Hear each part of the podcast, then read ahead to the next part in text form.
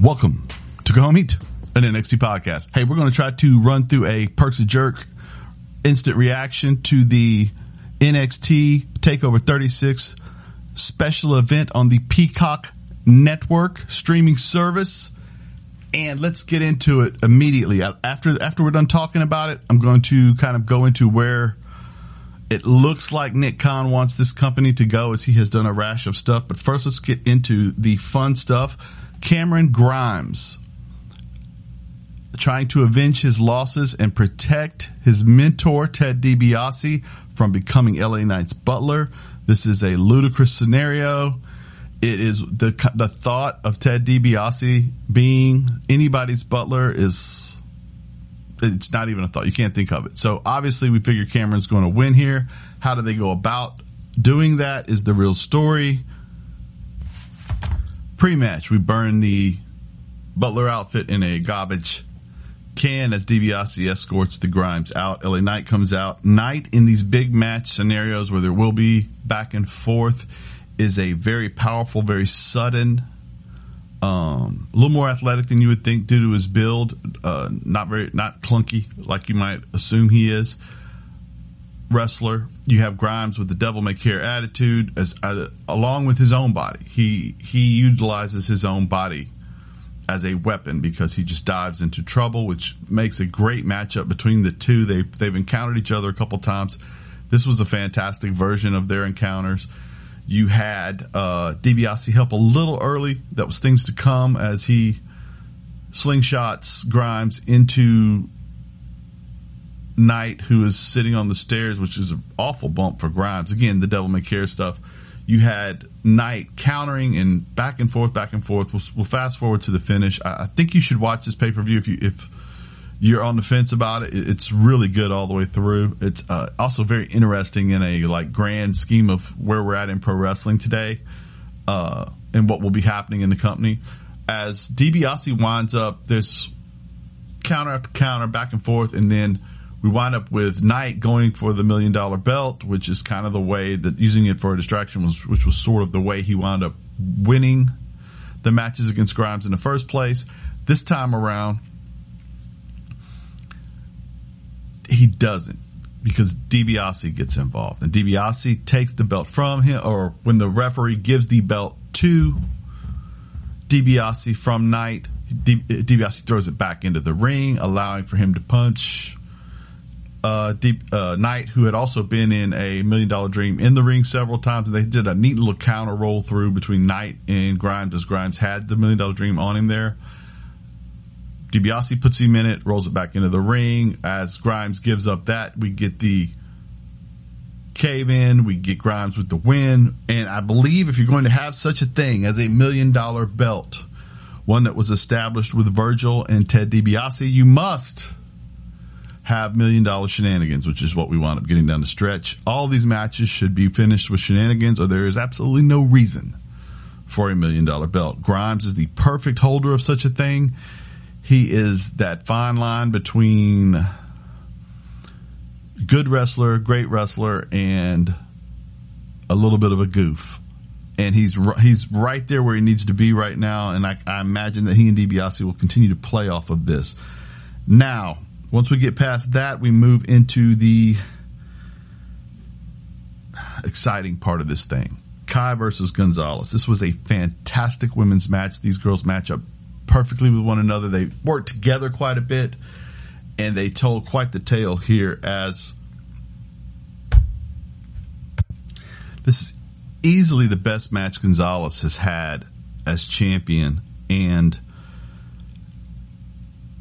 the, the story they're telling as Kai is the quick, elusive wrestler with strikes, and then even when she gets hit, she rolls away and runs away, and then as she's going to try to tire out the the bigger wrestler, um, we actually get this story a couple of times during this pay per view, as the next one will be involve Walter, but it's a little different because obviously she she's not she's able to hit, get away, hit, get away. When when Gonzalez gets her into a hold to hold her up, she's able to turn that into arm bars. She's able to, but every time she gets things going her way, Gonzalez's size overwhelms her.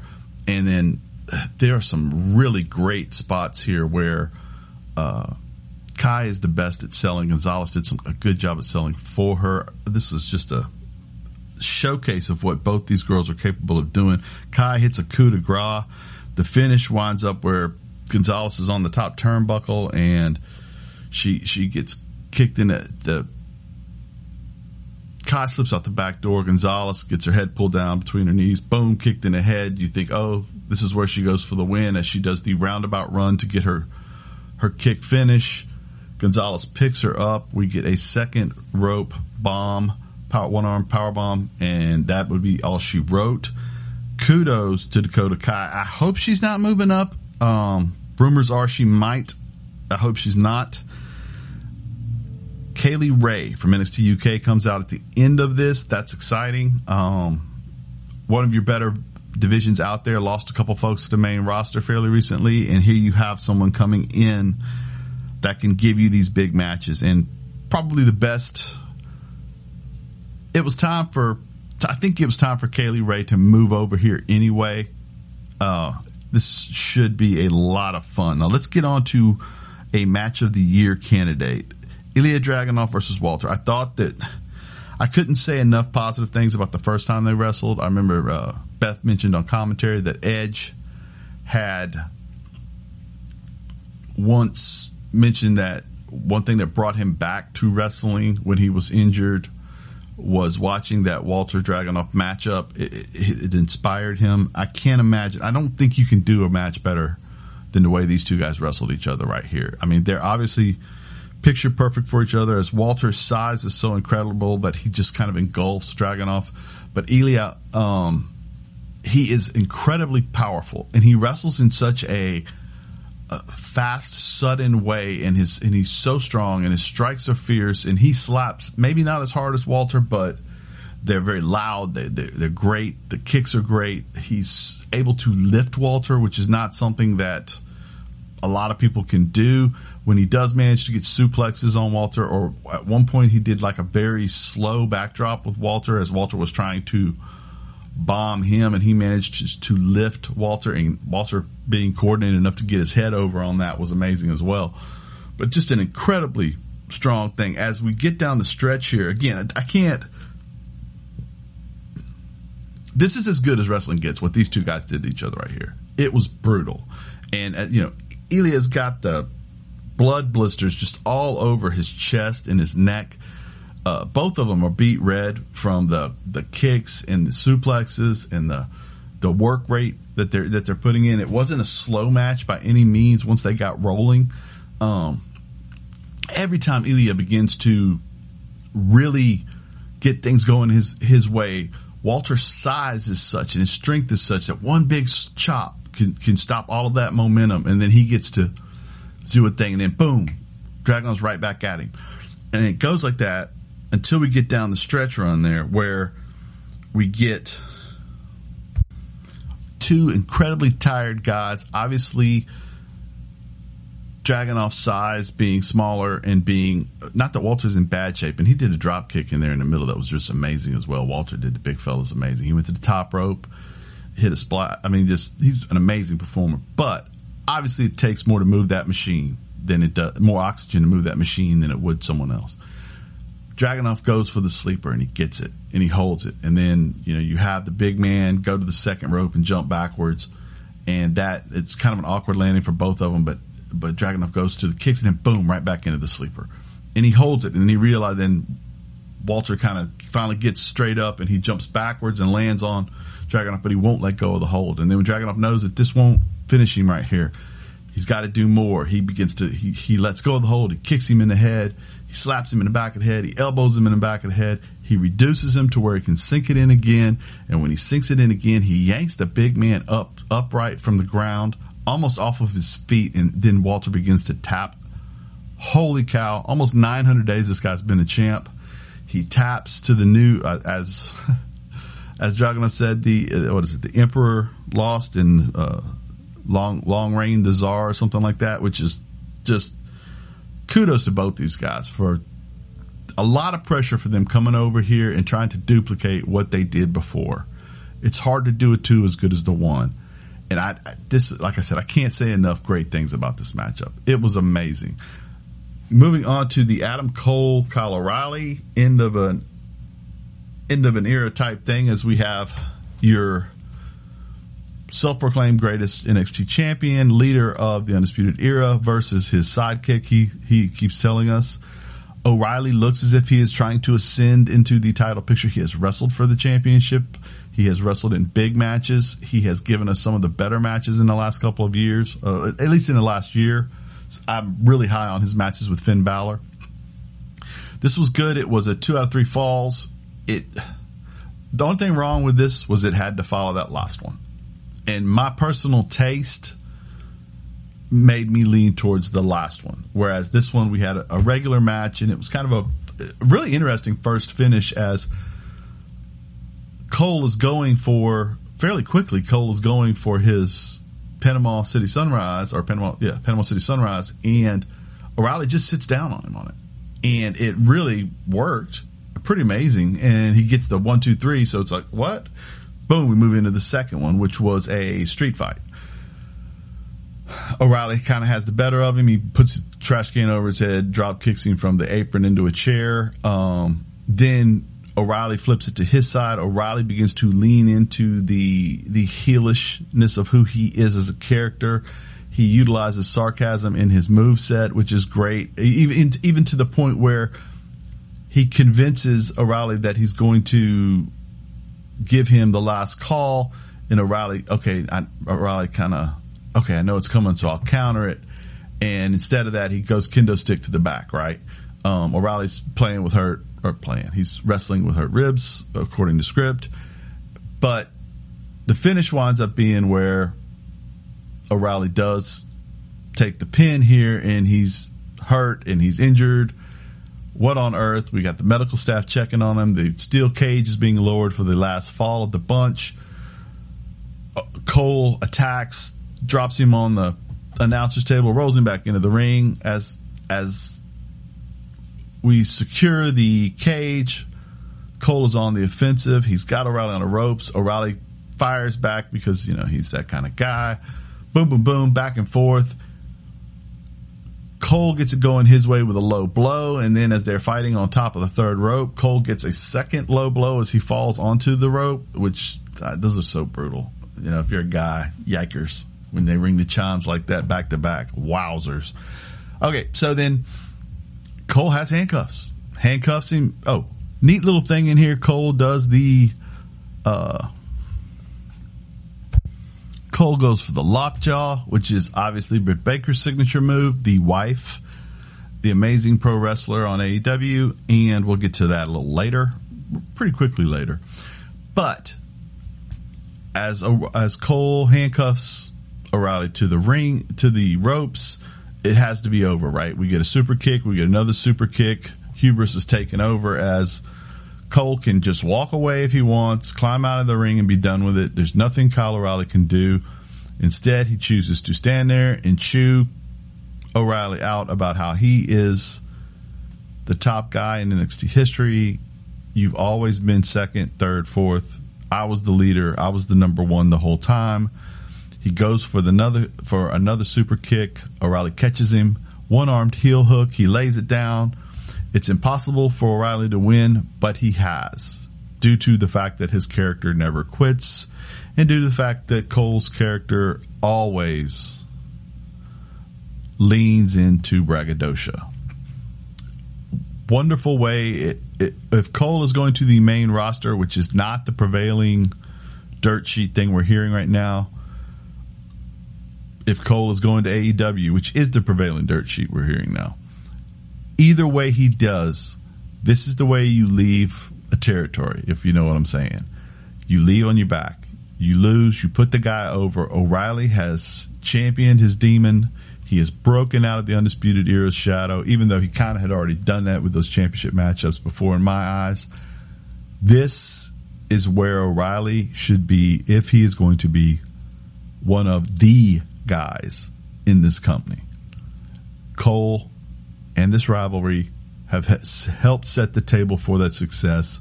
Kudos to Cole. As I'm listening, I swear I think I heard the crowd chanting something to the effect of "That's BS." Um, look, if Cole wants to go, by all reports, he was offered contracts from SmackDown or from Vince and told plans of what they would plan on doing with him if he moved on. If he chooses to go a different direction, good for him, guys. He's going to where his wife works. He's going to where some of his best friends work. He's going to enjoy the next phase, whether it's Duval or whether it's a traveling Vince land. But he's doing what he wants and he will be on your TV sets having bangers. He has won me over. Originally, he was not my kind of guy. I wasn't I wasn't sold on him. He just continues to work the mic like a champ. He's one of the best on the stick. He's great at what he does. If you give him a little bit of backup, he can sell beating anybody. He utilizes his kicks like a sniper. I, I, I really like the kid, and uh, and he's grown. He's not a kid at all, but I, I really have come to enjoy his work. Looking forward to wherever he goes, and kudos to coming up with a way to have O'Reilly prove his mettle and get this thing done. Excellent job. And then we have our main event of the evening. We have Joe versus Kross. This is a tricky one because the story to be told will probably be going in thinking about it. Joe hasn't wrestled in a while. He's older. He's heavier. Can he do this with the younger wrestler if this goes into deep waters? The story of an observer is the same exact thing. Can he chain together a match having not worked in a while in a way that's in, that's entertaining to us. Joe is one of the great professional wrestlers of his era. He is a Ring of Honor Hall of Famer. He is a WWE Hall of Famer. He is a NXT Hall of Famer. He's a two-time champion. I know that the WWE and NXT are the same thing, but I'm just telling you. If you put your upper echelon of NXT performers, he is right there with Finn Balor. He is right there with Sami Zayn. He is uh, right there with Adam Cole. He's as good as it gets. His matches were fantastic. He's right there with Andrade. He's right there with Black. Just really a fantastic performer, and he has been for a long, long time. And when they get into it, they they fill up this this match with hard physical wrestling. Joe early on let you know he still got it. After a suicide dive, um, he's huffing and puffing. You wonder if he landed wrong. Joe's been injured a lot lately as he gets older. So, you know, you always kind of worry when things happen. If he's hurt, he just needed a breath, I think. They get back in the ring. They, look, Joe's good, man. Joe's good. And even as much as it looked like he was huffing and puffing, he was able to give us that, that style of physical performance with the strikes, with the kicks, with the the holds that that really made it work. Kross is a really he's a really good pro wrestler too. He hasn't been in a lot of scenarios where he has to sell for other people. And there were moments too where it was a little I don't want to say wonky at all, but there were moments where maybe it took a little longer for something to happen than he might have expected, which is to be expected when you're wrestling a guy like Joe at this stage of his career. Still worked. You had uh,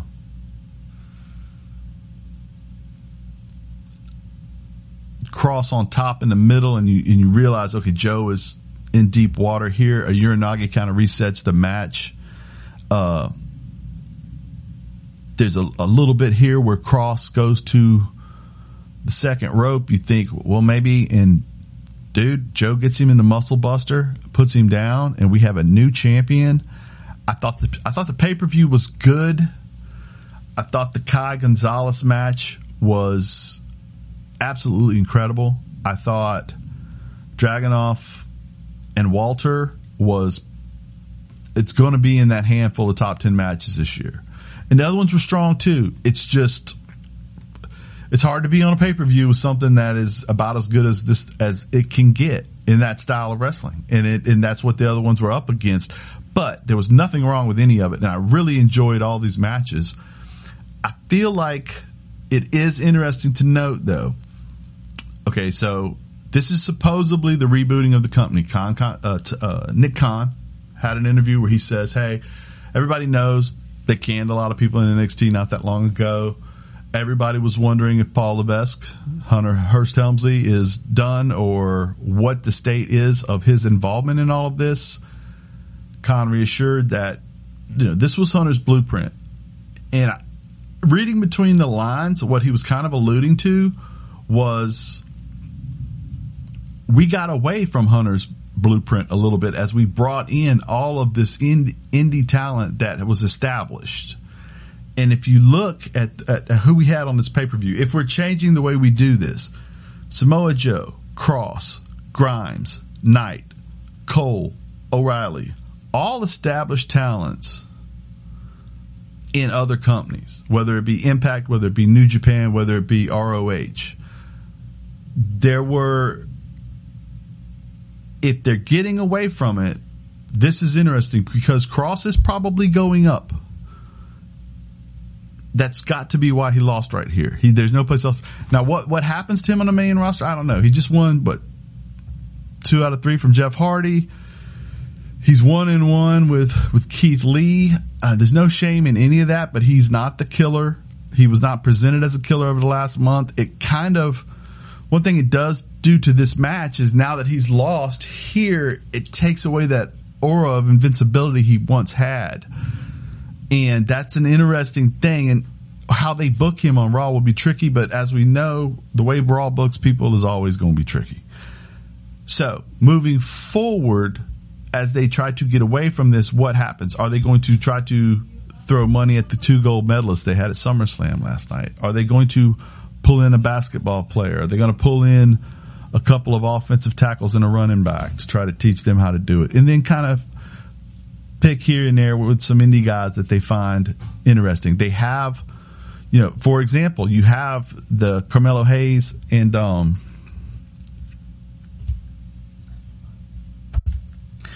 Odyssey Jones in this matchup at the breakout tournament, those are the kind of guys that you kind of think, hey,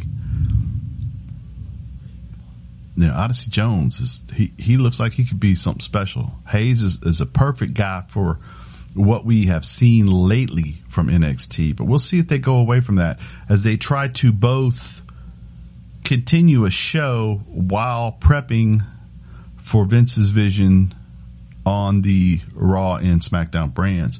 Should be interesting. Should be fun. I I first fell in love with NXT because it felt like I was watching a minor league ball game or college football.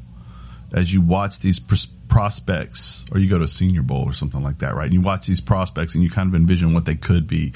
And then, of course, it became something else as it be- began to sign more and more indie talent and you still had that rabid fan base and then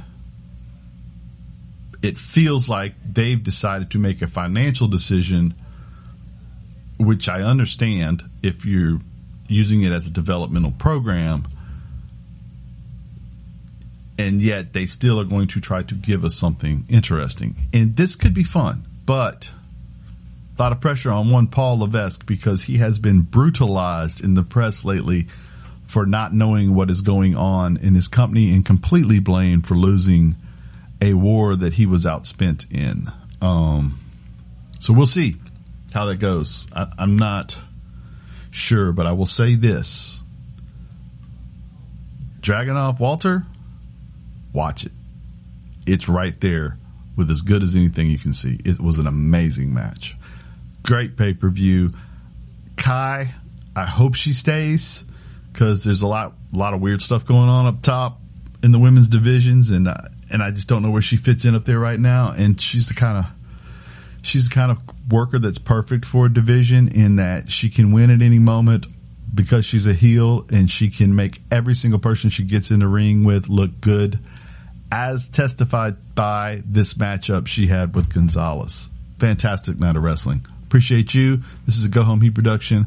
Copyright 2021.